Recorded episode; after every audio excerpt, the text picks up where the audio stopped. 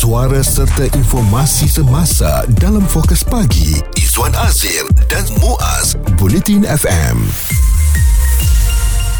Semakin kita meningkat dewasa ni kan Usia kita semakin meningkat Pelbagai perkara yang kita risaukan ya Penyakit-penyakit yang mungkin Kita tak pernah alami Tiba-tiba mm-hmm. kita terkena jangkitan tersebut ya. Termasuklah Bila kita sebut mengenai kanser prostat ini Memang ianya sangat dekat dengan lelaki. Uh, Berbicara perihal kesihatan lelaki Antara perkara yang perlu kita ambil perhatian Adalah berkenaan organ prostat Yang memainkan peranan paling penting dalam sistem pembiakan. Uh, Prostat terdedah kepada risiko kanser dan menjadi pembunuh nombor satu lelaki berbeza dengan wanita yang mana kanser payudara menjadi pembunuh utama mereka.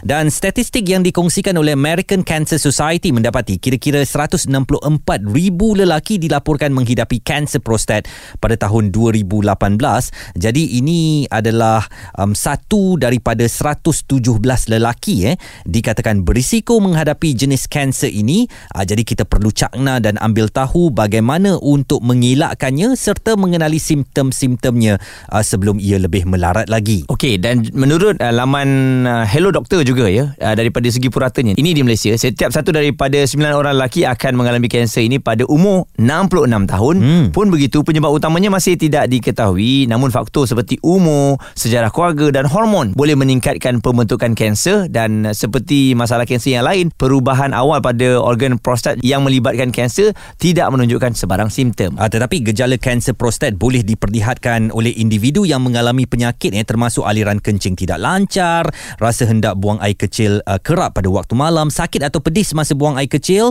sakit semasa ejakulasi dan darah dalam air kencing atau air mani. Uh, semua ini perlu kita ambil tahu dan kita perlu cakna dan jangan buat tak tahu atau tutup mata sahaja apabila anda telah pun memiliki simptom-simptom kanser prostat ini. Isu terkini dan berita semasa hanya bersama Izwan Azir dan Muaz Bulletin FM. Kita membawakan anda ke dalam kelas kesihatan 101 waspada tentang kanser prostat dan ini uh, terutamanya untuk lelaki ya mengetahui bahawa ukuran prostat ni berbeza mengikut usia. Saiz prostat individu dewasa normal hanya sebesar walnut tapi boleh jadi lebih besar pada lelaki yang lebih tua sekitar usia 40-an. Kelenjar prostat cenderung membesar akibat keadaan keadaan yang disebut sebagai hypertrophy prostate gina iaitu uh, suatu perkembangan biasa. Bagaimanapun apabila ia semakin membesar ia boleh menjadi barah yang boleh uh, memburukkan keadaan hidup lelaki. Dan kita semua sudah maklum bahawa di negara kita ni kan berdasarkan uh, kajian ramai yang masih lagi takut ataupun tak berani dan uh, ambil tak tahu je hmm. mengenai masalah ini kerana nak buat pemeriksaan tu satu perasaan malu mungkin. Dan yang uh, kedua mungkin kita beranggapan ini perkara yang biasa tapi lama kelamaan ianya akan mendatangkan kemudaratan. Jadi jom kita nak bersama dengan Dr. Muralita Ren Munasami selaku pengarah urusan National Cancer Society Malaysia mengenai kanser prostat. So approach dia bagi setiap orang I think very different. Satunya satu saluran adalah melalui uh, persatuan-persatuan kanser yang lain. Umpamanya kami memang berhubung akrab dengan Persatuan Prostate Cancer Malaysia kerana prostat ini um, kita selalu um, sometimes lupa macam kita terlepas pandang prostat ini adalah kanser bagi lelaki yang berumur lebih kurang lepas uh, uh, like masuk ke dalam umur 40-an 50-an dan ke atas. Hmm. So kadang-kadang mereka ini susah kita nak approach melalui uh, social media. So approach dia memang secara kena sebaya. Rakan-rakan sebaya dan kebanyakan daripada pejuang kanser uh, prostat ni adalah mereka yang lebih kurang sama baya dengan mereka.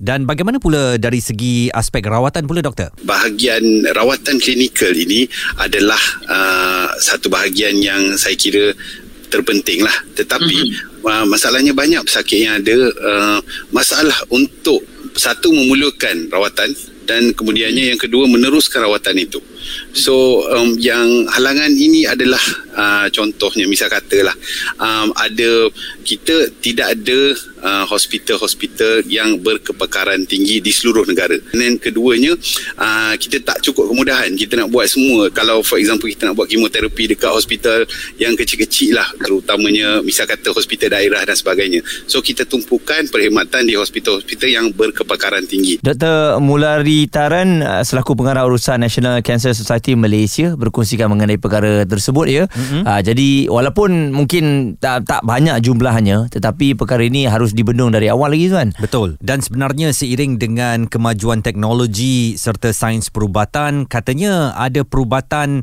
baru yang boleh mengelakkan kanser prostat ini daripada merebak. Fokus pagi Izwan Azir dan Muaz komited memberikan anda berita dan info terkini Bulletin FM.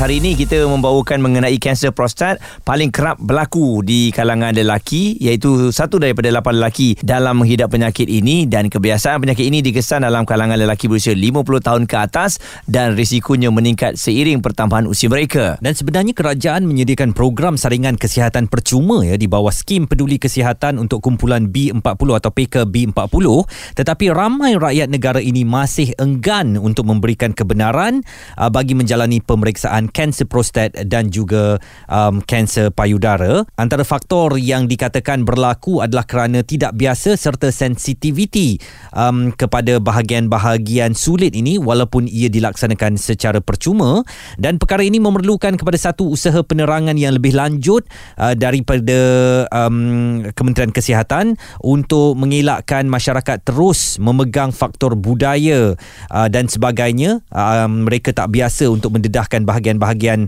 uh, sulit di tubuh badan ini mm-hmm. dan kempen berterusan ini perlu dijalankan supaya orang ramai lebih faham kepada bahaya kanser prostat. Dan sekiranya di kesan awal ya peluang sembuh adalah tinggi dengan 95% pesakit masih boleh hidup selepas uh, 5 tahun. Mm-hmm. Namun kira-kira 13% pesakit yang dikesan menghidap kanser prostat ini berada pada tahap serius berarti kanser itu sudah merebak ke kawasan yang lain dan ini juga pengalaman yang telah pun dikongsikan oleh Datuk Seri Nazir Razak mengenai kanser prostat bila diberitahu dah uh, yang kita ada kanser ni terkejut. Risau dan terkejut. Tapi yang pentingnya saya terus buat um, research uh, kita siasat uh, tentang uh, penyakit ni. Uh, dan saya agak uh, agak confident lah. Uh, uh, dua yang ini uh, masih awal. Uh, dan uh, uh, keduanya kalau awal kita uh, boleh pulih uh, dengan sepenuhnya. Uh, katanya ujian darah menunjukkan bahawa antigen spesifik prostat uh, atau PSA tinggi. Jadi doktor curiga dan menghantar beliau untuk pengimejan resonance magnetic atau MRI yang menunjukkan gambar beberapa tumor.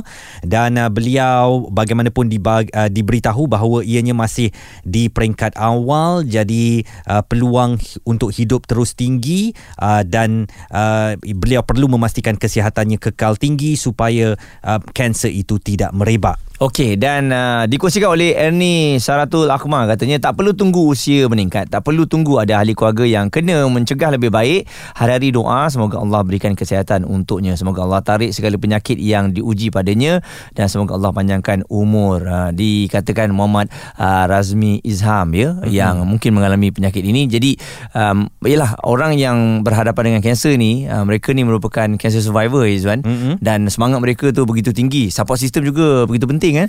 Dan uh, kita perlu mengesan awal jangan takut untuk membuat pemeriksaan dan penyelidikan rawatan baru kanser pos, uh, prostat sekarang uh, sedang galak dilakukan jadi sesuai dengan perubahan atau perkembangan sains serta teknologi uh, para saintis sedang mencari jalan bagaimana untuk merawat penyakit ini dengan lebih berkesan lagi. Pendapat, komen serta perbincangan fokus pagi Izwan Azir dan Muaz Bulletin FM.